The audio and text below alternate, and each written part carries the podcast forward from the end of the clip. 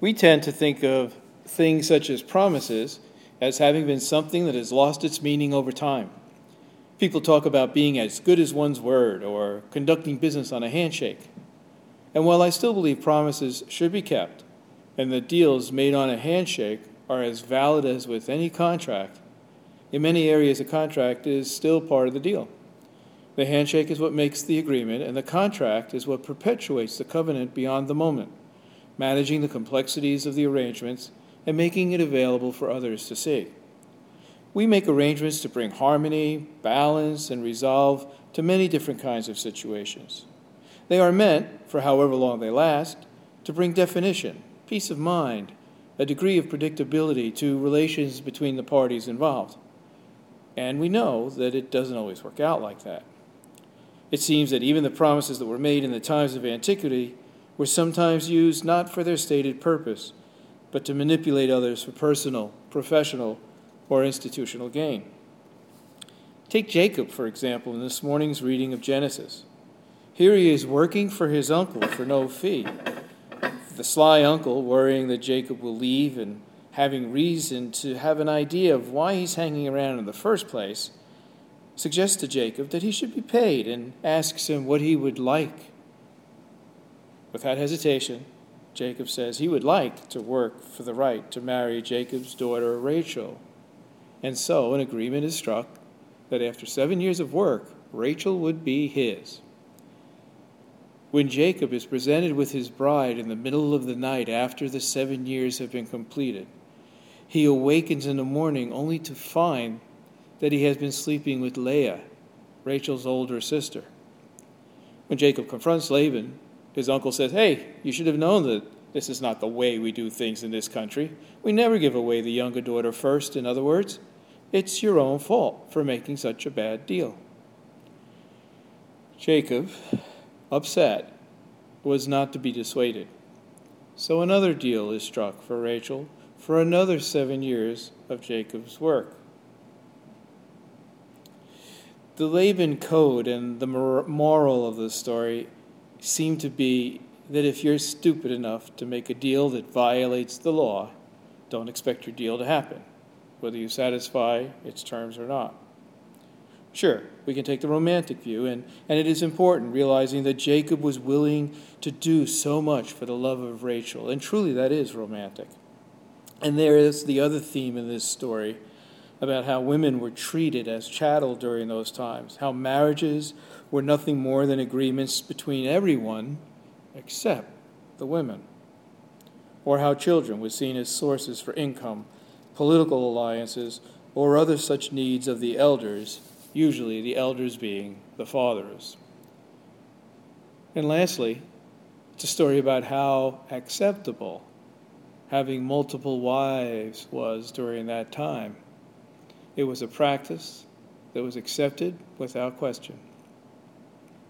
So it seems to me that those who suggest that biblical unions and families from that time period are models for our own times are not as up to date in the studies as perhaps they should be. Anyway, for a few moments, I want to think about Jacob and the time he waited and worked for what he believed his agreement to be. Seven years is a long time. I mean, there must have been moments when he was working in the field through the heat, the cold, the pestilence, the long hours, and everything else. There must have been moments that the vision of Rachel being his, sorry, that's the way they saw it as his, that that vision is what kept him going. And this passage speaks volumes to such love, not just to endure seven years, but seven years more. How many people today would work 14 years at hard labor for anyone? And in Romans today, Paul reminds us that even in the waiting, even when we feel we cannot continue to pray, when things are oppressive and just seem overwhelming, that God is praying for us, or as Paul says it, God is making prayer out of our wordless sighs and our aching groans. Paul adds that through it all, God knows what God is doing, and that the covenant God has made with us, especially through God's Son Jesus, that covenant would be kept, unlike the promises of Laban or many others. No one can make a promise or keep it like God. No one. Over the last few weeks, we have been talking about quite a bit about what gets us through, living into what Eckhart Tolle calls the power of now, living in the moment. But it's not just living in the moment in terms of stopping.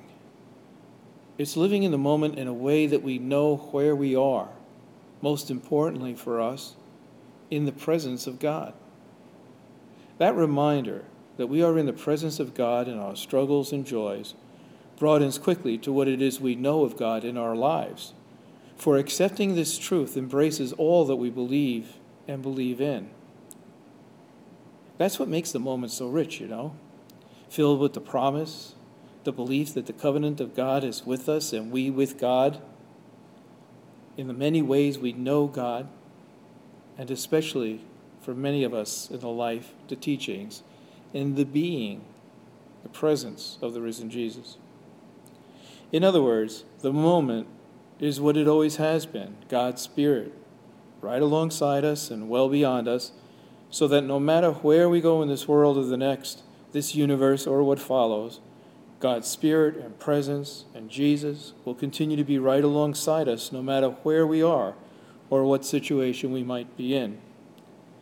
This is also true for all those who have already gone before us, no matter how they move from this plane of human form to the next with God. So, even with the chicanery of Laban, Jacob never left his love of Rachel.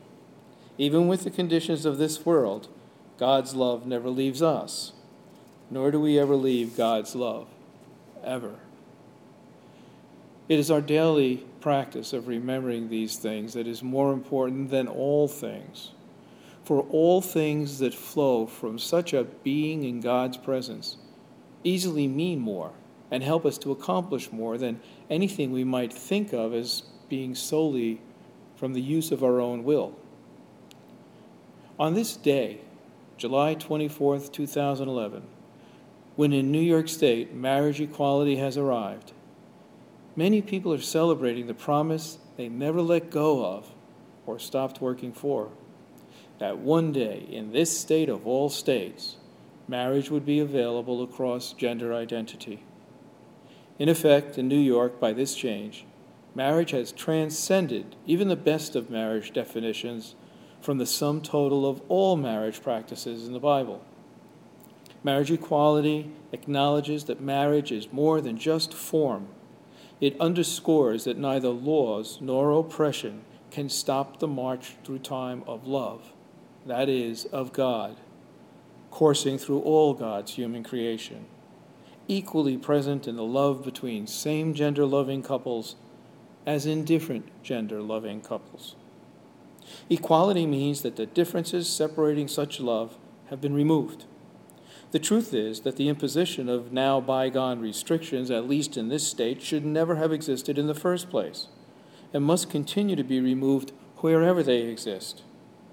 For to do otherwise is to stand in opposition not just to one another, but to God and God's great and abundant love. In New York State on this day, the Spirit is truly smiling, however it is the Spirit smiles. And this move toward restoration of justice is one example of how long things can take.